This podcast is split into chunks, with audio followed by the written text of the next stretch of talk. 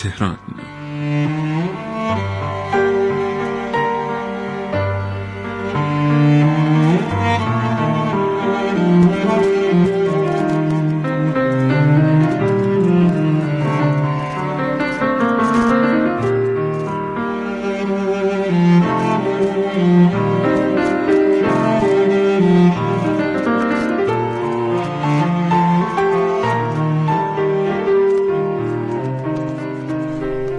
خداوند بخشنده مهربان خانم آقایان دوستان شنونده سلام. شهادت حضرت امام زین العابدین علیه السلام رو حضور شما تسلیت عرض می‌کنم.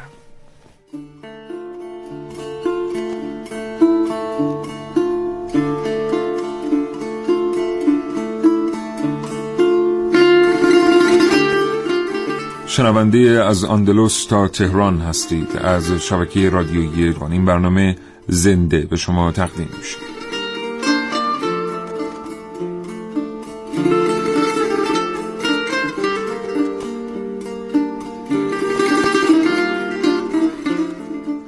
همونطور که می‌دانید مسلمانان از دیرباز دانشمندان رو ارج می نهادند و علم و دانش در نزد مسلمانان جایگاهی ویژه داشته. به همین سبب به خصوص در دوران شکوفای اسلامی مسلمانان تأثیر بسزایی می‌گذارند بر پیشرفت علوم مختلف در جهان. یکی از علومی که تأثیر میپذیره از تلاش های مسلمانان پزشکی است. ادواتی که مسلمانان اختراع می‌کنند تا برای درمان بیماری ها ازشون استفاده کنند داروهایی که کشف می‌کنند و کتابهایی که در این رابطه می‌نویسند علم پزشکی در جهان رو متحول می‌کنه و سرمنشأ بسیاری پیشرفت های بعدی در بلاد پیشرفته امروزی میشه.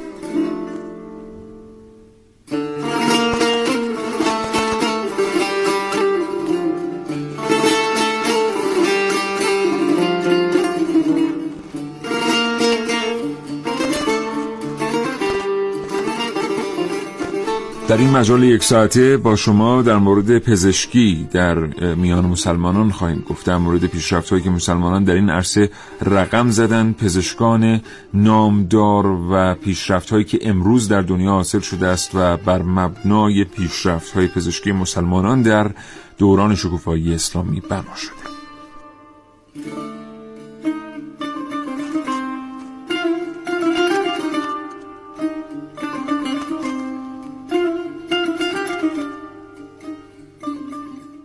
از شما خواهش می‌کنم چنانچه در این رابطه معلوماتی دارید دانسته های خودتون رو با کاوشگران جوان و شنوندگانشون به اشتراک بگذارید. برای این کار کافیه با دو شماره تلفن ما تماس بگیرید. دو بیست چهل هزار و دو بیست پنجاه نهصد و پنجاه و دو. چنانچه حوصله تماس گرفتن ندارید کافیه پیامک ارسال بفرمایید به سی هزار هشتصد و هشتاد و یک.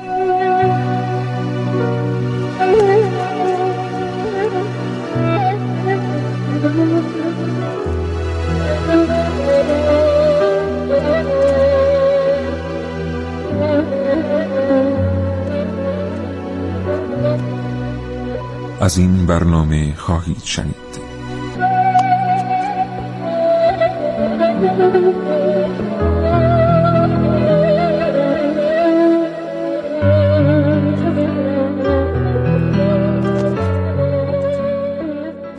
شیوه رازی در پزشکی با من حسین رضوی.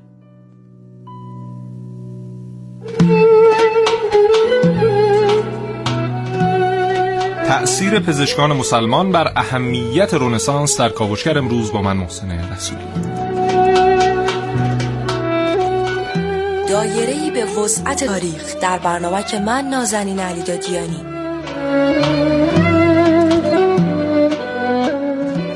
قهرمان های کتاب قانون در برنامه که من ونوس میرعلایی.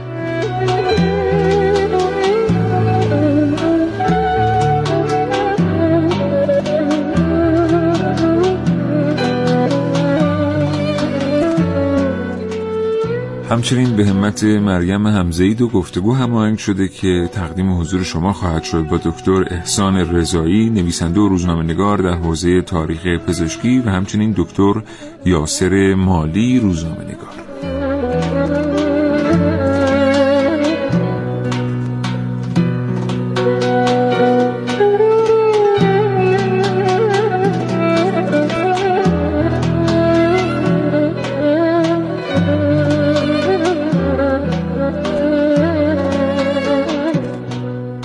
مهندسی صدای این برنامه بر عهده مهرداد محمد رضاست و سودابه تهوری تهیه کننده این برنامه را به شما تقدیم می‌کنه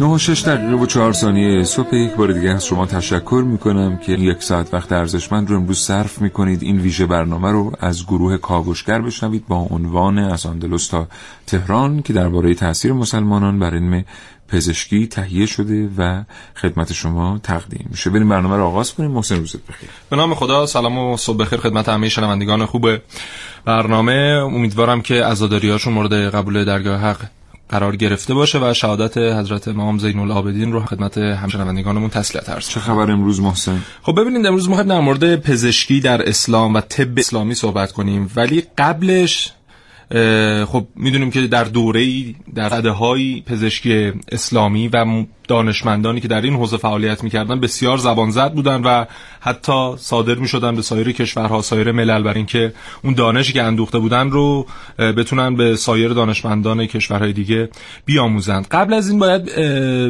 در واقع مطالعه بکنیم ببینیم که اصلا چرا پزشکی در دوران شکوفایی اسلام در تمدن اسلامی اینقدر رشد داشته. هر علمی اگر همین حالا هم نگاه بکنیم در هر کشوری اگر ببینیم در یک مثلا رشته مهندسی خیلی پیشرفت کردن در یک حالا هر شاخه از علم پیشرفت کردن به این دلیله که حکومت اون کشور و حالا کسانی که زماندار حکومت هستن و تصمیم گیرها هستن و سیاست گذارها هستن اهمیت میدن به اون رشته و درک کردن اهمیتش رو.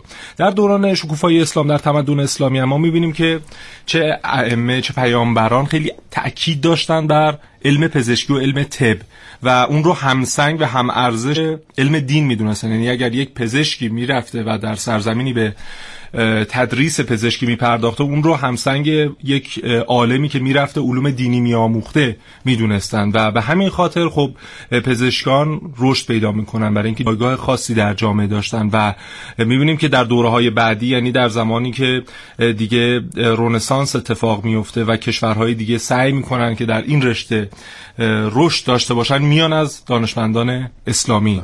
در واقع یه توضیح من اضافه کنم به توضیحات محسن. نشون میده پژوهش های تاریخی که بیشترین دستمزد به پزشکان پرداخت می شده از اونجایی که خدمات اونها به جان مردم سرکار داشته بیشترین دستمزد رو اونها می گرفتن به خاطر اینکه احترام و جایگاه اجتماعی بسیار بسیار شگفتانگیزی داشتند و درآمد بسیار خوب اون بچه هایی که بسیار باهوش بودند در مکتب خانه خودی نشون می‌دادن سوق داده می‌شدن که و پزشک بشن. دو بیس هزار دو بیس دو در اختیار شماست. اگر دانستی در این رابطه دارید حتما با کاوشگران جوان و شنوندگانشون به اشتراک بگذارید. این برنامه همچنان تا ساعت ده صبح ادامه داره. کلی شنیدنی براتون داریم. موج رادیوتون رو عوض نکنید. مدتی بود که عبدالله ابن سواده دچار تبهای نامنظمی شده بود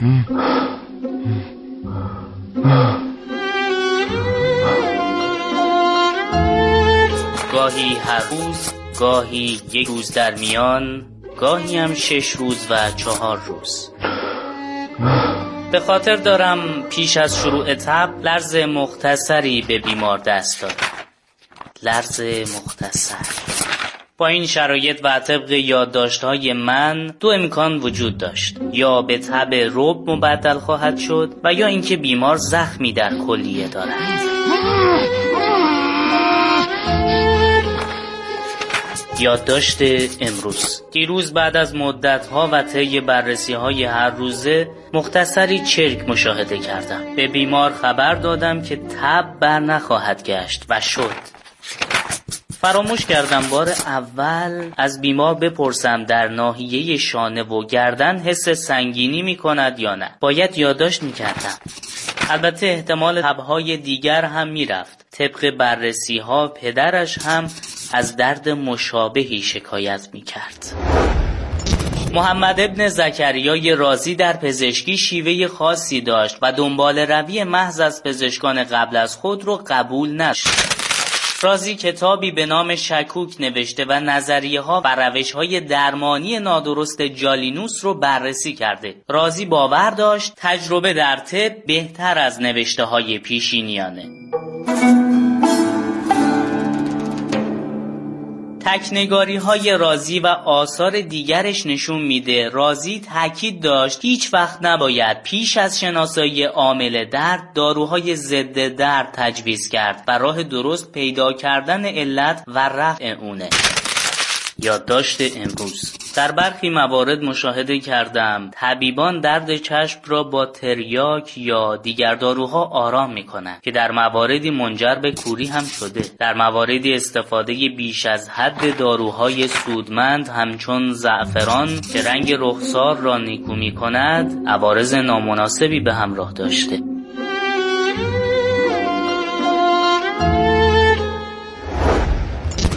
شاید شیوه به خصوص رازی نامش رو ماندگار کرده. شیوهی که در هر اقدام درمانی او رو موظف به رعایت اخلاق دقت و احساس تعهد به بیماران می‌کرد. شیوهی که می‌تونه سرلوحه کسانی باشه که می‌خوان راه رازی رو ادامه بدن.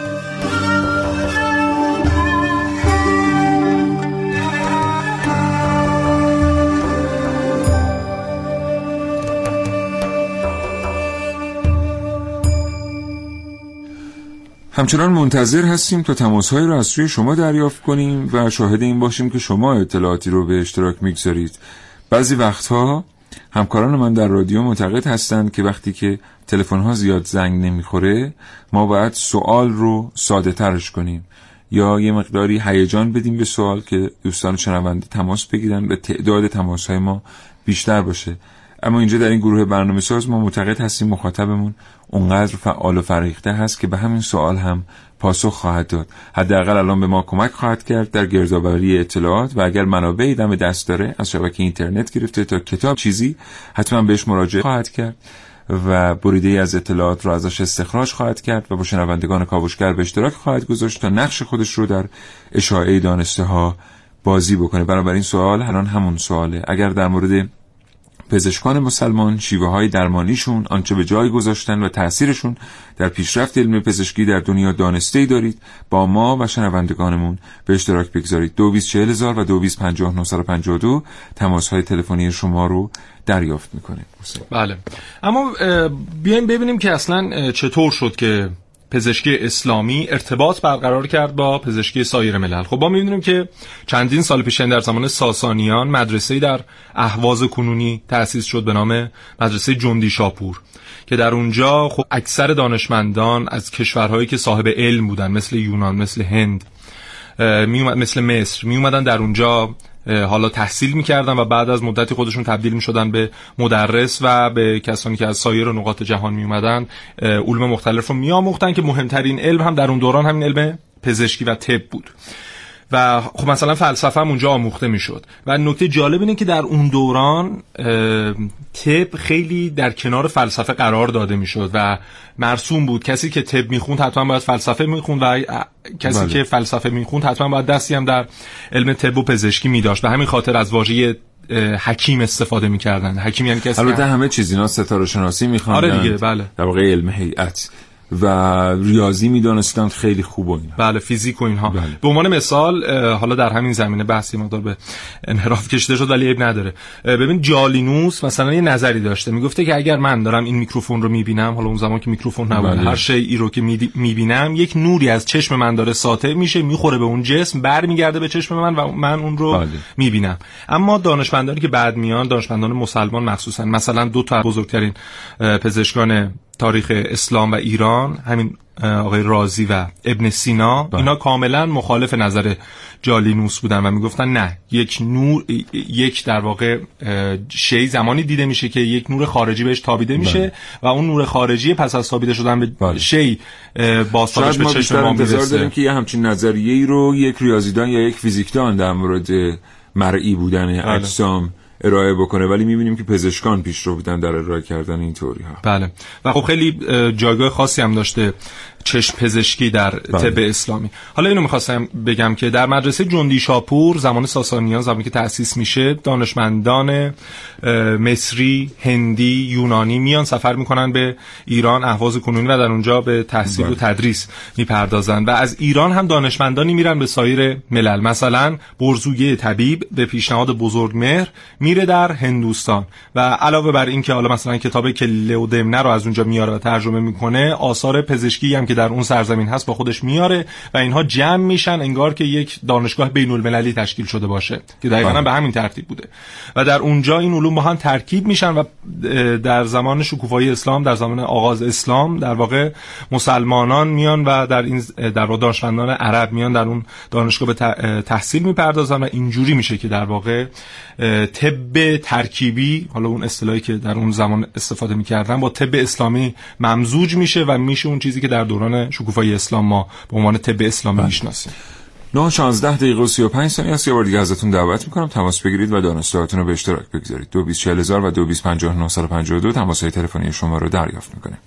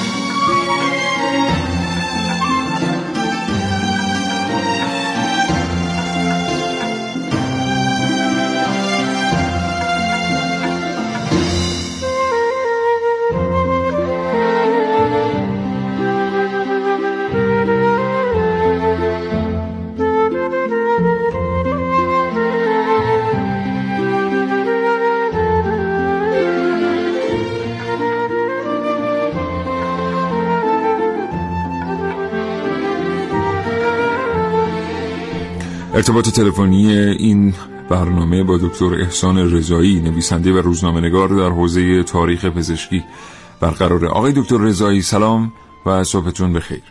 سلام صبح شما و شنونده های عزیز هم به خیر و شادی. حالا احوالتون خوبه انشالله قربون شما متشکرم. زنده آقای دکتر رضایی بعض وقتا که ما در مورد قرون هفت تا دوازده سیزده میلادی صحبت می‌کنیم و در مورد علم پزشکی در این بازه تاریخی خب چند اسم واقعا بیشتر نیست. اسم پزشکان مسلمانه. بعضی انتقاد می‌کنن که شما درگیر فضای نزدیک شده اید و شاید اگر تاریخ پزشکی در جهان رو مطالعه بکنید همسنگ و همتراز پزشکان ایرانی پزشکان دیگری هم در این بازه زمانی زندگی کردند که بنیان علم پزشکی امروزی رو گذاشتن. از شما میشنویم در این رابطه.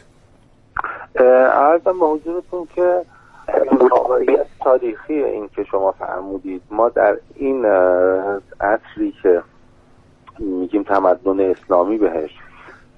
در باقی نقاط دنیا ما قرون وسطا رو داریم و علم چندان پیشرفتی نکرده در قسمت های دیگه در حالی که در اه، قسمتی که خاور ممالک اسلامی پیشرفت حیرت انگیز و شگفت انگیزی ما در علوم مختلف به خصوص به خصوص علم پزشکی داریم. خب از اسلام از ابتدا به علم پزشکی خیلی توجه ویژه داشت حدیث معروفی داریم از پیامبر که العلم و علمان علم الادیان و علم الان نهاد دین همسنگ خودش علم پزشکی رو می‌دونه و بهش اهمیت میده. این اهمیت باعث شده بود که علم طب و تبابت پزشکی بسیار اهمیت پیدا بکنه در تمدن اسلامی و بنابراین خیلی مورد توجه بودن دانشمندانی که در زمینه پزشکی فعالیت می‌کردن. شما می‌بینید دانشمند معروفی مثل رازی. همه علوم دیگر رو یه امتحانی می‌کنه و در آخر عمرش به طب رو میاره به بله. پزشکی رو میاره. بنابراین نکته که شما گفتید نکته گذافی نیست نکته خودستایانه ای نیست نکته ناشی از ارق و تعصب ملی نیستش. نه واقعا اینطوری هستش. بله. کتاب های. رازی و ابن سینا به قول غربی ها اوسینا تا یک دو قرن پیش در دانشگاه های دنیا مورد تدریس بودش و استفاده می شده ازش. بله. سپاسگزارم. آقای دکتر رضایی شیوه خاصی در درمان بیماری خاصی بوده است یا شیوه عمومی وجود داشته است که ادعا دانشمندان زمان دوره در واقع شکوفایی اسلامی بوده باشه و هنوز هم مورد استفاده باشه در دنیا؟ بله که بوده و این, این فهرست بسیار بلندی هستش. من تو کتابی که با نام سرگذشت پزشکی در ایران تعلیف کردیم اینها رو برای هر کدوم از پزشکان آوردیم که مثلا شکستگی بنت رو یا شکستگی خاص در مچ دست رو. بله. اولین بار ابن سینا توضیح داده توصیف کرده و راه درمانش و جا انداختن این شکستگی رو هم گفته. هنوز هم دارن همون رو استفاده می‌کنن. و انبوهی از اولین ها مثلا اولین کسی که گردش خون رو و اینکه ما دو تا مکانیسم گردش خون داریم ابن حیثم و و و همینطور انبوهی از اولین ها ما داریم. بله, بله، هستش تعدادش هم بسیار زیاده. بله. شاید مثلا برای رازی ابن سینا احوازی و پزشک تعداد بله. بیشتر باشه برای خیلی دیگه هم هست. وجود داره. آقای رضایی آخرین سوال ما از شما.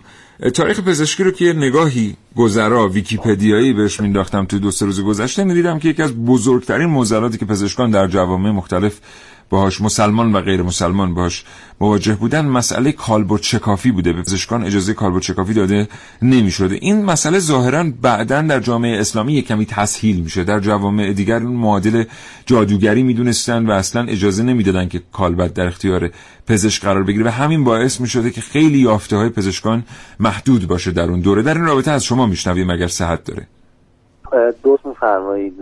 به خاطر کرامتی که ادیان الهی برای انسان قائل هستند. طبیعتا به هر بخشی از طبیعتا به هر بخشی از بد ببخشید این صدای بلنگو فکر خواهش می‌کنم خواهش می‌کنم. نه اتفاقا آره. فضای خوب ایجاد می‌کنم آره. من دوباره توضیح میدم. با کسی که ادیان الهی برای انسان قائل بودند و هستند هر چیزی که مربوط به انسان هستش عزیز و محترم هست. از جمله کال و بدن آدمی. این این مشکل در همه جوامع وجود داشت. مثلا در مورد داوینچیان که شبانه می‌رفت گورستان میشه کافت و بدنها رو می بله. بیرون و تشریح می‌کرد. یعنی یه کار خلافی انجام می‌داد برای تشریح بدن آدمی. بله. در اسلام هم هنوز هم ما این مشکل رو داریم.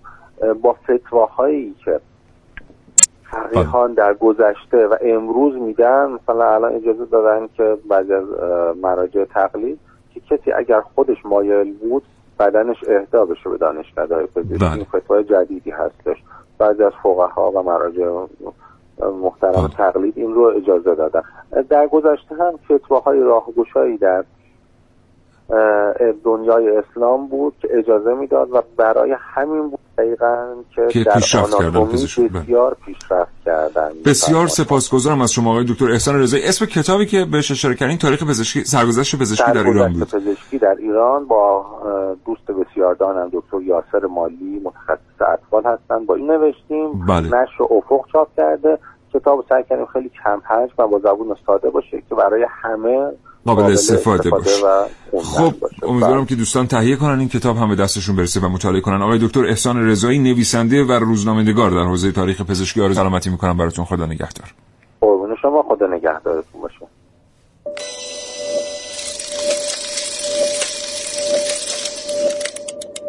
قهرمان زندگیت کیه؟ به جز خودش و اطرافیانش خیلی توجه بکنه قبل از هر چیزی یک قهرمان باید ایثار داشته باشه.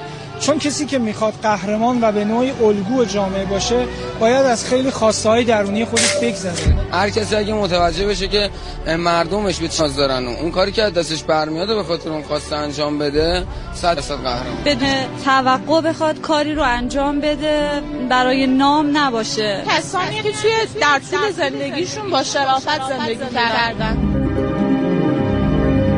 قهرمان زندگی تو می‌تونی از بین دوستات انتخاب کنی. میشه از اعضای خانوادت باشه یا قهرمانی که روی سکو ایستاده. هر کس که مسیر زندگیت رو تغییر بده. اونی که نگاهت رو با آدمها عوض کنه یا شاید کمک کنه آدم بهتری باشی. حتی می‌تونی قهرمان زندگیت رو لابلای نوشته های یک کتاب پیدا کنی. اونجا که توی جلد اول کتاب قانون خونی در بیماری هایی که خطرناک است تأخیر در مداوا یا تخفیف آن روا داشتن عامل نابودی نیرو خواهد بود. در چنین وضعی نباید دست روی است گذاشت بلکه باید از همان اول به معالجات قوی پرداخت. در بیماری هایی که در آنها بیم خطر نمی رود از داروها سبک به داروی قوی رسید. اگر داروی سبک بهره نداشت نباید از راه راست خارج شوی زیرا تأثیر دارو را به خطر می اندازد و مبادا راه نادرستی بروی که زیانش جبران پذیر نیست.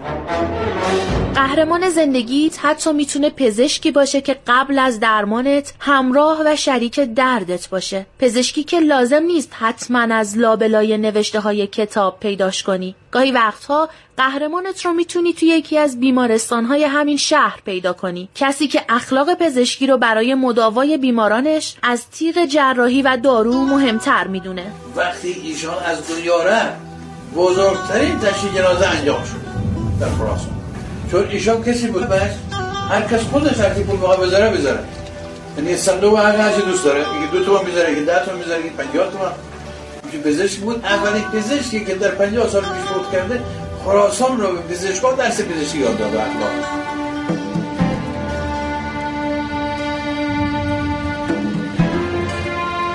ونوس میرعلایی کاوشگر جوان.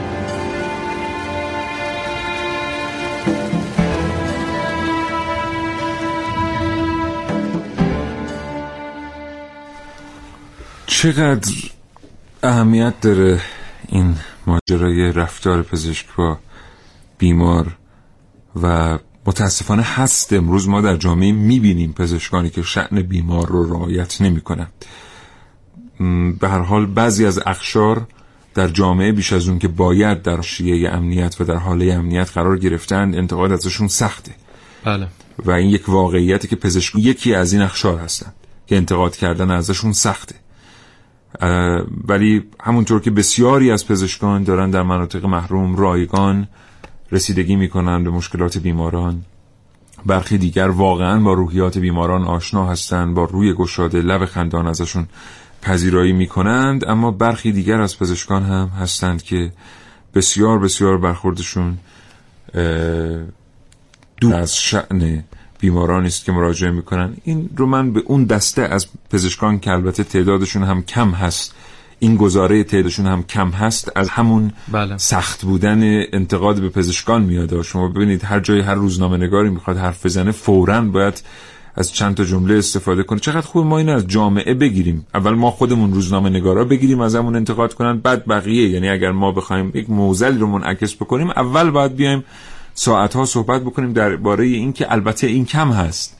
خب البته که کم هست. می‌کنن و البته شرط بر اینه که اکثریت قریب به اتفاق جامعه اخلاق مدار هستن. موزل طبیعتا مربوط به اون گروه اندک. اما من روی سخنم با اون دسته از پزشکانیه که به این ترتیب برخورد می‌کنن اینو یادمون باشه که اولا شماها وارث پزشکان مسلمانی هستید که چرخهای پزشکی در جهان رو گرداندن. بله. و سراسر مهربانی بودن. ثانیا با خودتون یه لحظه فکر کنید. شاید اون کسی که به عنوان مریض مشتری شماست اسم خوبی مشتری آمده به درگاه شما. شاید او هم کسی است به لحاظ علمی هم سنگ شما به لحاظ تجربی هم وزن شما. بارها پیش آمده که شما نگاه می‌کنید ببینید او که مریضه بسیار بسیار به لحاظ علمی وزن بیشتری داره تا پزشک. اما پزشک همچنان به واسطه اون لباس سفیدی که پوشیده است و اون لحظه که احساس می‌کنه جان بیمار در دست اوست به خودش اجازه میده که تندی یا تلخی بکنه. بله. فریدون مشیری شعری داره به نام دست. در قسمتی از که اینطور شروع میشه. از دل و دیده گرامیتر هم آیا هست؟ دست. آریز دل و دیده گرامیتر دست. در جایی از این شعر میگه لحظه چند که از دست طبیب گرمی مهر به پیشانی بیمار رسد نوشداروی شفا بخشتر از داروی اوست. بله. این گرمی دست طبیب این گرمی مهر دست طبیب. بعضی وقتا خیلی کارسازتر از اون دارویی است که طبیب تجویز می‌کنه. برای همه ما بخصوص خود نصیب نکنه یا هر کس که بیماره خدا شفا بده. اونایی که بیماری سختی دارن در روب هستن و در نگرانی هستند اونا انتظار دارن که طبیب گشاده با اونها برخورد بکنه با حوصله برخورد بکنه بهشون توضیح بده و روحیه بده. نگاه کنیم ببینیم این در شیوه پزشکان مسلمان در دوران شکوفایی اسلامی بوده در منابع موجوده. بله. ببینید همین مدرسه جندی شاپور که ازش یاد کردیم خب این علاوه بر که مدرسه بود شفاخانه هم بود. و زمانی که بیمارها دچار مشکلی می شدن می, می اومدن اونجا پزشکان خب اونجا حضور داشتن و محلی هم تعبیه کرده بودن که اینها اونجا بستری بشن. و یکی از اصولی که یاد می‌دادن به پزشکانی که می اومدن اونجا این بود که شما اگر مریض راجعه می‌کنه اگر فضایی در خونه داری هم در هم حفظش کن بستریش کن تا در واقع مدت زمان کمی ببره از زمانی که در واقع نیاز پیدا می‌کنه شما تا زمانی که شما به بالینش بر بالینش حاضر میشید و خب می‌دونیم که در همین مثلا 200 سال گذشته طبیبی اگر در شهری بود در روستایی بود خودش منزلش بله. جایی بود برای بستری کردن بود بله. بیماران و انقدر سخت بوده این حرفه که سوگند میخوردن دیگه ببینید شما برای حرفه که سخت نیست و سرشار از درآمده و یک شأن اجتماعی بالایی هم داره و شما بشینید آدم وقت بگیرن ماه به ماه ببینن که سوگند نمی‌خوره بله.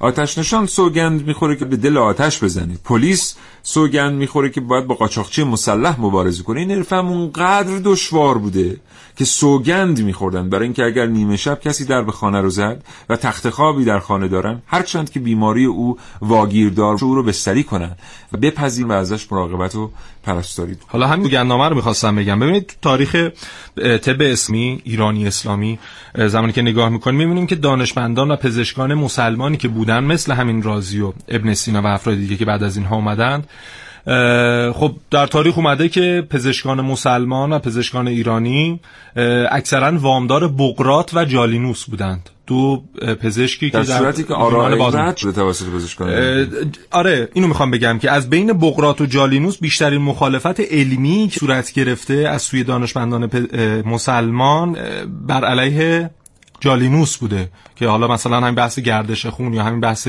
دیدن اشیا نمونه هاییشه اما خب پزشکان سوگند کیو یاد می‌کنن؟ سوگند بغرات. بغرات بغرات رو آره. و این چیزی که الان داره اتفاق میفته حالا نمونهایی که شما گفتید. نمی‌خوایم بگیم همه پزشکا بخشی از جامعه پزشکی.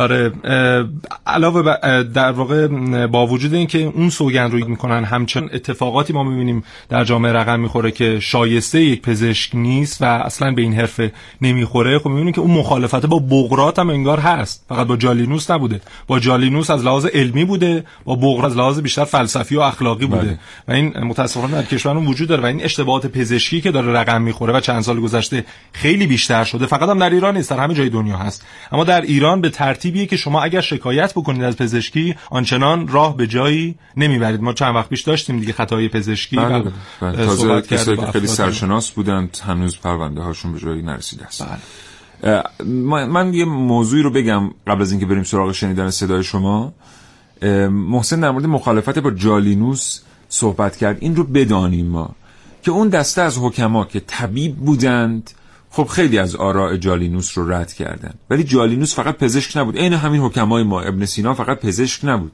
بلکه او کتابی داره درباره ما قانون رو ازش داریم و بله. شفا رو. شفا درباره امور حقوقی است. بله. او فقط پزشک نبود. جالینوس هم به همین ترتیب بوده. اندیشه های دیگری هم داشته. اون قسمتی از حکما که پزشک بودن بیشتر با جالینوس مخالفت کردن. چون اون بعدی از جالینوس که پزشکی درش پررنگ بوده پرخطاتر بوده. اما اون دسته از حکما که طبیب نبودند جالینوس رو بیشتر از بغرات میپسندیدن. همون که همین الان هم شما نگاه بکنید در مصنوی و در همون نینامه مولانا نوشته است شاد باشه ای عشق خوش سودای ما ای طبیب جمله علتهای ما ای دوای نخوت و ناموس ما ای تو افلاتون و جالینوس ما. یعنی همون موقع هم وقتی که می‌خواستن مرض فکر رو مرض اندیشه رو درمان کنن هنوز فکر می‌کردن که کسی که افلاتون و جالینوس ماست می‌تونه این رو درمانش بکنه کمان که در میان بقیه عرفا هم این اندیشه رایج بوده. اما حکمایی که طبیب بودند و با آناتومی سر کار داشتن کمتر به این مسئله اعتقاد داشتن. بریم بشنویم صدای گرم شما دوستانی رو که با ما تماس گرفتید و با ما صحبت کردید. دو بیس چهل هزار و دو بیس پنجاه نصر پنجاه دو همچنان تلفن های شما رو دریافت می‌کنیم.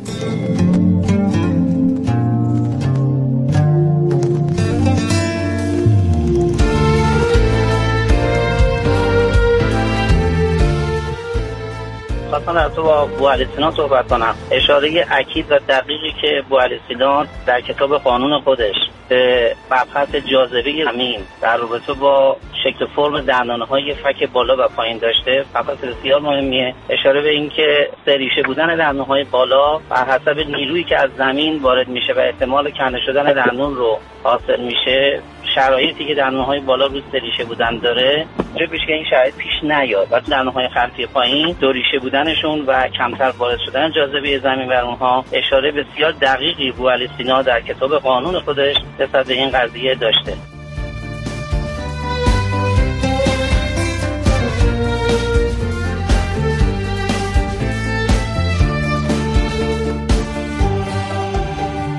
من در دو تا از کتاب های طب قدیم مطالعه داشتم در مورد لاغری. در اونجا اصلا خلاف دیده هایی که امروز دارن درمان می‌کنن من اونجا دیدم. ایشون نوشته بودن که در صبح به جای صبحانه و چایی فقط میوه و غذای کاملتون رو شما بیان شب استفاده کنید. من یه مدت اینو رعایت کردم و واقعا جواب گرفتم. می‌خواستم ببینم چطور میشه که الان میگن مثلا شام و سبک بخورید تا لاغر بشین صبحونتون رو بخورید. می‌خواستم اگر با پزشکی صاحبه چیزی دارن آیه اغذایی در مورد این موضوع اگه محبت کنم سوال بفرمایم ممنون میشم.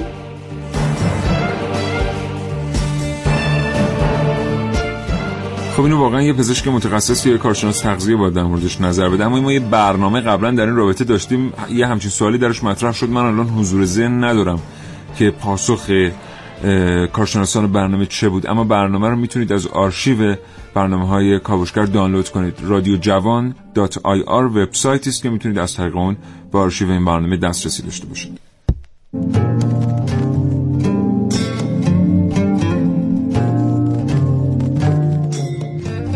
در مورد موضوع برنامهتون خواستم بگم متاسفانه من یه فیلمی دیدم چند وقت پیش که در مورد ابن سینا بود این فیلم متاسفانه. بیا این فیلم نشون میده که یه جوان یهودی در عصر ابن سینا یاد میده که باید چیکار کنه. کاربرد شکافی که می‌کنه اجزای بدن رو بهش نشون میده که این خیلی به نظر من برای سینمای ایران بده. و بهترین کاری که می‌تونن بکنن اینه که یه فیلم حداقل بسازن مثل فیلم محمد رسول الله چون ابن سینا شخصیت بزرگی داشته و می‌تونن اینجوری ابن رو یه جور دیگه به جهان معرفی کنن.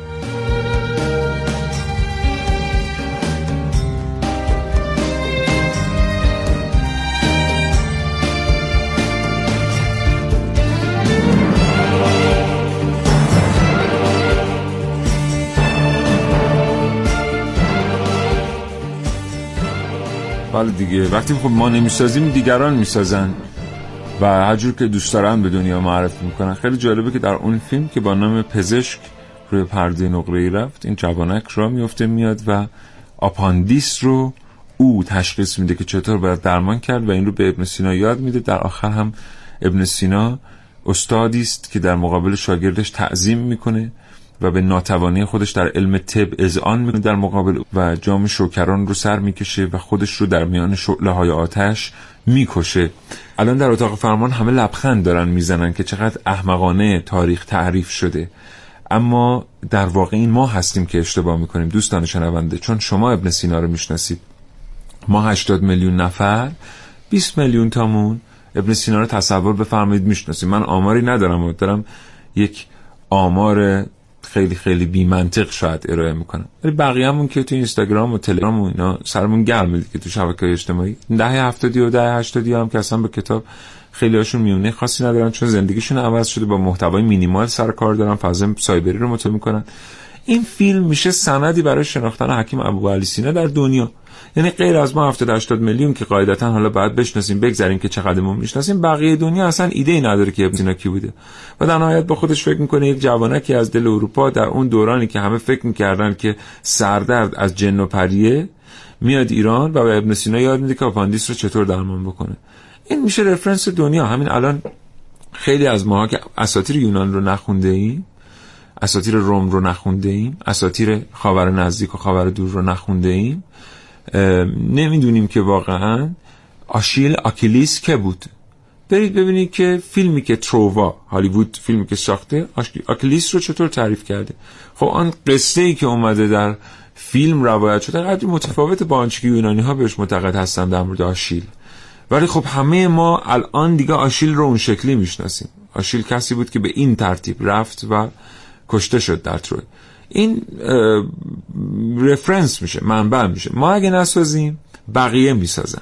بنابراین بهتره که ما در مورد شخصیت های برجسته این چنینی که نظیرشون در دنیا نبوده است و همین الانش هم به قول خارجی ها اولردی دنیا اینا رو می‌شناسه خودمون فیلم بسازیم نه دیگران. آخه مشکلی نیست که مثلا خارج از کشور نسبت به دانشمندان ما چه نگاهی دارن یا نسبت به علومی که در ایران یا در اسلام رواج داشته چه نگاهی دارن؟ الان بیشتر بحث نگاه داخلی هم هست. ببینید ما الان یک در واقع جبهه‌ای از سوی مردم هست نسبت به طب سنتی. طب سنتی که رواج داشته یک دورانی الان هم همچنان به قوت خودش باقیه. جالب بدونید که در همه جای دنیا در ژاپن در آلمان اینا آلمان دیگه از لحاظ مهندسی و تکنولوژی برترین کشور دنیاست دیگه. اون چیزی که حالا رواج بین عموم مردم.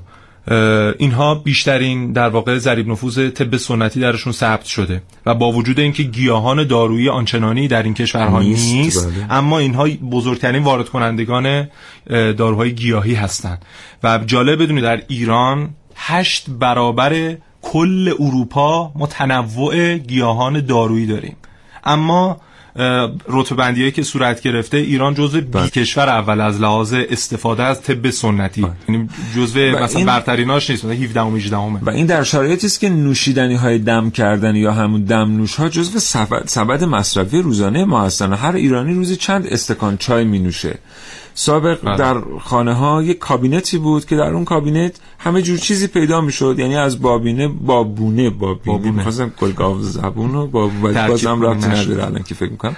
بابونه بود گلگاو زبون بود نمی‌دونم چای بود. مثلا ممکن بود که بهلیمو برگ بهلیمو باشه. به وجود داشته باشه. بهار نارنج وجود بله. داشته باشه. اینها رو دم می‌کردن گاهی. اگر که کسی اهل دم کردن اینجور چیزا نبود به عنوان افزودنی حداقل به چایی اضافه می‌کردن. ولی الان ما می‌بینیم که ما تنها چای میل می‌کنیم. بله. و دیگه عادت کردیم حذف کنیم این چیزها رو از سبات غذایی و دیگه شاید شما اگر بخواید امروز یک دمنوش با کیفیت بخورید شاید باید به یک کافه ای مثلا مراجعه بکنید که بتونید اون دمنوش رو میل بفرمایید با یک لیست متنوعی. در صورتی که اینا قیمت بسیار پایینی دارن. ما یه برنامه صحبت کردیم. جاش هم تو این برنامه واقعا نیست. همین که ما این رفتار رو تغییر بدیم غیر از اینکه سطح سلامت رو ارتقا میده در جامعه چون اینا خود درمانی هم محسوب نمیشه. مثلا بله. شما می‌تونید واقعا هر شب یک لیوان دمنوش بهار نارنج میل بفرمایید. این مشکلی برای شما ایجاد نمی‌کنه.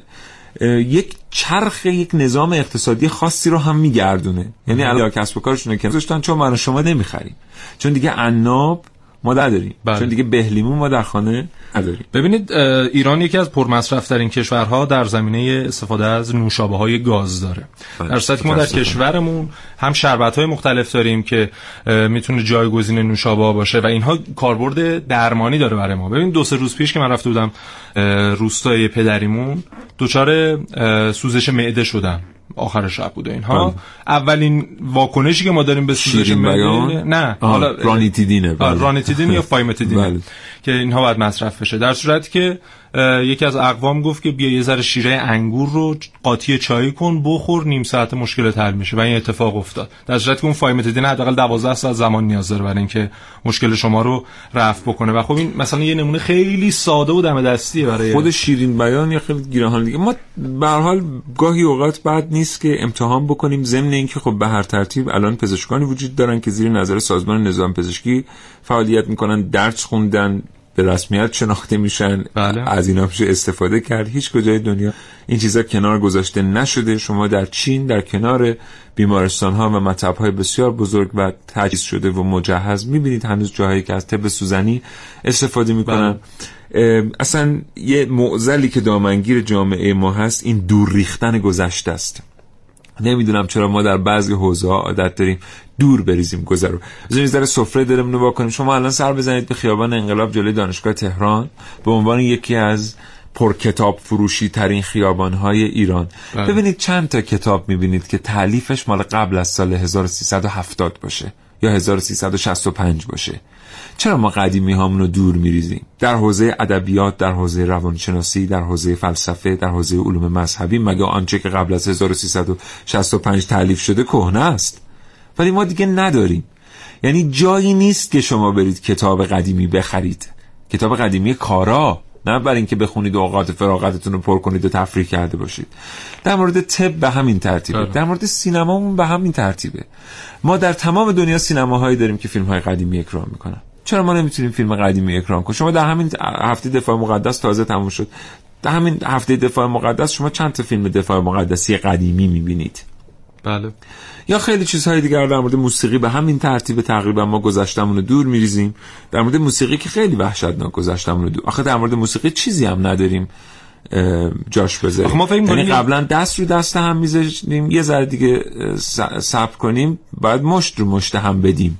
آره. به خاطر اینکه یه عده دارن الان میان یه چیزای دیگه می‌ذارن جای اون. خیلی بده این ببینید ما فکر می‌کنیم هنرمند یا دانشمند زمانی که از دنیا میره به صورت فیزیکی دیگه کلا آثارش هم باید کلا محو بشه و ما مراجعه بهش نکنیم خیلی جالب بود دیروزی خبری اومده بود که مایکل جکسون که یکی از معروف ترین خواننده های خارجیه بله. الان در صدر فروش آثارش. یعنی از بله. آدم های زنده هم آثارش بله، پرفروشتره حالا خدا رحمت در کنه صورتی که چندین سال آقای پاشایی رو واقعا بله. خدا به خانواده‌اش هم همچنان سر سب بده. چون هر سال آلبوم جدید دارن. یعنی الان چند ساله که فوت کردن هر سال شما رو سایت ها ببینید به طور غیر رسمی یه آلبوم جدیدی از ایشون بله. منتشر شده. خود این هم باز محل بحثه. ما در پزشکی این آدم ها رو داریم. واقعا یه لحظه با خودمون فکر بکنیم که مقبره حکیم ابو علی سینا چقدر شلوغه. چند وقت قبل بود که ما به اتفاق بچه کاوشگر سفری به مشهد داشتیم رفتیم آرامگاه حکیم ابوالقاسم فردوسی رو دیدیم. یه پنج نفری غیر از ما اونجا داشتن میگشتن. بله. واقعا مقبره فردوسی آیا باید اینقدر ازدهام داشته باشه؟ شما چطور وقتی که میرید به مقبره ناپلو بناپارت که قبر دومش هم هست در فرانسه اون با اون ازدهام مواجه میشید؟ یعنی آیا واقعا مثلا ما نمی‌توانستیم حکیم ابوالقاسم فردوسی رو مثل ناپلو بناپارت به دنیا معرفی بکنیم؟ مقبره ابو علی سینا به چه ترتیب؟ راضی چه وضع؟ این نشون میده که ما خودمون خیلی بازگشت یعنی حرف تو درسته. شاید مشکل نگاه جهانی نیست. اول ما باید نگاه داخلی خودمون رو اصلاح بکنیم. خودمون برگردیم گذشتگانمون رو بشناسیم. مردم بی گذشته مردم بی آینده هستن. دقیقا. اینو یادمون نره که زمانی تمدن سازی در این دنیا بر دستان ما بوده. ما پایه تمدن بر دنیا بودیم. اونایی که الان میگن بوده ایم بوده ایم حالا چی هستیم؟ یه مقداری باید این طرز تفکر رو اصلاح بکنن. چون اگر برگردیم شاید بتونیم دوباره چیزهایی وام بریم و دوباره این تمدن رو به دنیا صادر بکنیم. همچنان هم باشید با کاوشگر دقیقی با از اندلس تا تهران. همچنان این برنامه ادامه داره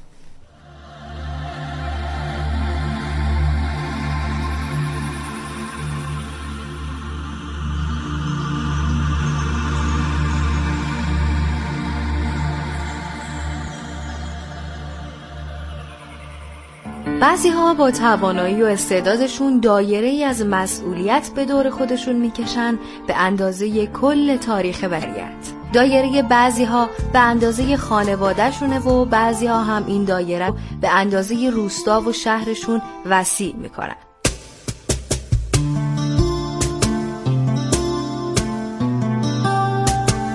اما همین نزدیکی های ما کسانی هستند که دست به دست هم دادن و دایره رسم کردن به وسعت یک کشور.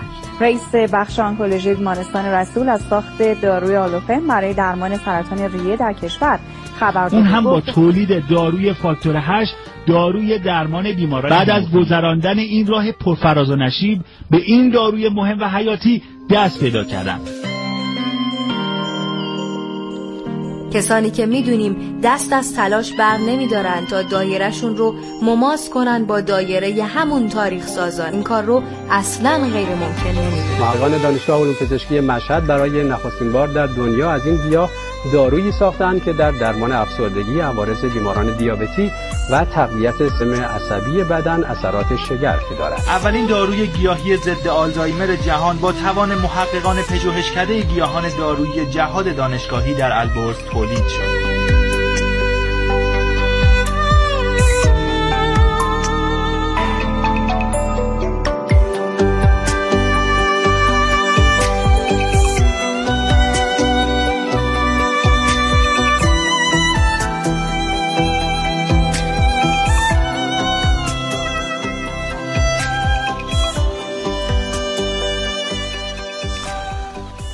یکی از آدمایی که ما همیشه در مورد این برگشتن به گذشته و وام گرفتن صحبت می‌کنیم باهاش به خصوص در مورد پیشرفت در این دوران شکوفایی.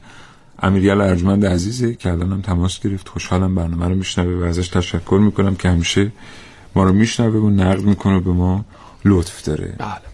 اما تاریخ پزشکی اسلامی و طب اسلامی رو که نگاه می‌کنیم می‌بینیم که ترجمه چقدر جایگاه والایی داشته. خب یک زمانی در همون مدرسه جندی شاپور یا حالا مدارس دیگه که بعد از اون تأسیس شد آثاری که از یونان و هند و مصر و سایر ملل می اومد ترجمه می‌شد و در اختیار دانشمندان مسلمان قرار می گرفت اما این فقط صرف در واقع خواندن یک سری ترجمات و علم اندوزی طریق نبوده. اینها در واقع علمی رو که دریافت می‌کردن چیزی که ترجمه می‌شده خودشون میمدن بررسی می‌کردن خودشون دوباره می‌رفتن بر اساس آناتومی بدن انسان رو بررسی می‌کردن ببینن که آیا واقعا چنین چیزی اتفاق میفته یا نه. نیاز به اصلاح داره یا نیاز به اصلا یک نظر مخالف داره. همون اتفاقی که برای جالینوس از سوی رازی و ابن سینا, ابن سینا افتاد. آره. و نکته جالبتر اینه که در اون دوران رونسانس این ترجمه برعکس میشه. یعنی از زبان عربی از زبان فارسی اینها ترجمه میشن به زبانهای فرانسه، انگلیسی، اسپانیایی و سایر زبانها و خیلی جالبه. این نشون میده که دانشمندان مسلمان مثل یک تابع بودند که یک سری علوم اومده توشون بله. خودشون اون کار رو بر روی اون علوم انجام دادن اون نظر خودشون رو اعمال کردن و دوباره اون خروجی یک خروجی محوی بوده. به طرزی که مثلا خود ابن سینا ابن سینا رو اینکه ما فقط نباید یک طبیب بدونیم اینه که میاد یک قصیده میسرایه به تعداد 1314 بیت. و در اونجا در مورد طب اسلامی و فنونی که آموخته بوده همش رو در این قصیده 1314 بیتی میاره یعنی خودش یک نمونه نادر مثلا در بله. زمینه بله. کجای دنیا ما. مثلا پزشک داریم ادیب بوده باشه در این حال منجم هم بوده باشه در این حال به علوم دینی هم تسلطی داشته باشه حالا یه نکته تا وقتمون نشده خیلی مهمه در, مقا... در مورد مقایسه اتباع مسلمان و اتباع هم اصر خودشون در بلاد دیگر که من ندیدم خیلی بهش پرداخته شده باشه مگر در منابع خاص که تعمق کردن در این مورد. اینو بهش اشاره بکنیم که یک تفاوت خیلی بزرگ میان پزشکان مسلمان به خصوص در دوران شکوفایی بین قرن هفتم تا دوازدهم میلادی با سایر رقبای خودشون در کشورهای دیگر این بوده. که خرافه در پزشکی در کشورهای دیگر و در بلاد دیگر بسیار رواج داشته بله. یعنی ما وقتی که میریم به قرنهای خیلی قبلتر و سرگذشت سینوه پزشک فرعون رو می‌خونیم می‌بینیم که خب اونها اولین کسانی بودند به ظاهر که کاسه سر رو شکافتند بله. و معتقد بودند که شیاطین میرن در سر تجمع می‌کنن به خصوص در سر سران و مقامات و با شکافتن بخشی از سر این شیاطین خارج میشن بعد با نقره اون قسمت مفقود جمجمه رو پو می‌کردن و در نهایت فرد به زندگی خودش ادامه می‌داده و بهبود پیدا می‌کرده. معتقد بودن با شکافتن جمجمه شیاطین خارج میشن یا اجنه خارج میشن. حالا که بعدا اطلاعاتی به دست آمد از اینکه برخی بخارات سمی تجمعشون در سر می‌تونه یه همچین مشکلاتی رو ایجاد بکنه. بیایم به همون قرن هفتم تا سیزدهم میلادی. همون موقعی که اینجا پزشکان مسلمان داشتن در مورد علل علمی نظریه پردازی می‌کردند و اکتشاف می‌کردن اون طرف دنیا هنوز مردم اعتقاد داشتن که اگر که کسی مثلا دچار سوء هاضمه میشه این اثر فلان پریست یا نمی‌دونم اگر که کسی دچار مشکل مخچه یا زایعه نخایی بله. میشه این فلان جن در او حلول کرده که این در دوران به خصوص حکومت کلیسا وحشتناک دیده میشه. یعنی همون موقعی که ما اینجا آدم ها رو داشتیم در سطوحی جراحی می‌کردیم. به قول پزشکان وی آف ورکینگ داشتیم شیوه تبابت داشتیم متد تبابت داشتیم. اونجا هنوز داشتن سعی می‌کردن با رمالی برخی مشکلات و معضلات فیزیولوژیک آدم ها رو بله. حل بکنن. این اختلاف وسیع میان پزشکان ایرانی و پزشکان اروپایی در اون عصر بوده. در جامعه عرب هم بوده اون زمانی که حالا ریمیا خیلی شهرت داشت می‌گفتن کیمیا و ریمیا. ریمیا خیلی پنج تا دیگه. کیمیا ریمیا سیمیا لیمیا. یه دونه دیگه هیمیا فکر می‌کنم. کیمیا. نمی‌دونم. و ریمیا معروف تر از همان و بعد از ظهور اسلامه که این هم در واقع در جامعه عرب کم رنگ میشه. یعنی در قبل از اسلام ریمیا خیلی رواج داشته و سعی می‌کردن با شعبده بازی و همین کارهای جادویی اینها مشکلات رو برطرف کنن. و جالبه در همون دوران یعنی مثلا ما در تاریخ داریم آقای لی. هون سونگ اگه اشتباه نکنم از کره یک تاریخ نویس کره میاد. میگه که در سال 257 هجری شمسی دانش پزشکان ایرانی میرن در کره و بیماری فراگیر آبله رو در اونجا درمان می‌کنن. یعنی 1100 سال پیش تقریبا. و خب این مثلا نمونه هاییه که یعنی فکت های علمیه که ما می‌تونیم بیاریم بر اساس اینا بگیم که دانشمندان ایرانی و مسلمان چقدر در اون دوران نفوذ داشتن. بله. ما چقدر زمان داریم خانم تهاری بسیار خب ما هنوز دو نیم دقیقه زمان داریم. تلفن هم که نداریم. داریم. خب بشنویم اون دوتا رو که دوستان زحمت کشیدن زنگ زدن صداشون بخش بشه.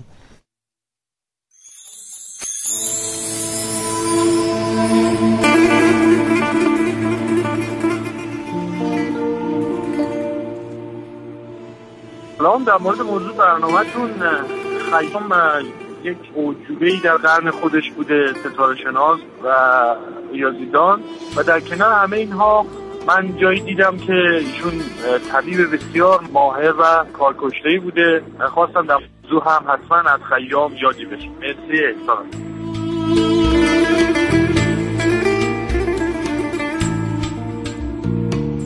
امروز در اتاق بحث پزشکی و تاریخ پزشکی صحبت شده. و رابطه پزشک و بیمار. من لازم دونستم که یک موضوع رو خدمتتون عرض بکنم. من یک پزشک هستم. دیشب سر کار بودم و تقریبا در مدت چهار ساعت حدود 100 تا بیمار رو من دیدم. وقتی که ما در شرایطی به این شکل داریم بیمار میریم و عملا داریم خودمون فرهنگسازی نادرست رو در واقع در جامعه ایجاد می‌کنیم و خود به خود این موضوع باعث میشه که رابطه پزشک بیمار و اون دست طبیب و معاینه درست و اصول علمی که باید تو این زمینه رعایت بشه رو در این زیر پا می‌ذاریم.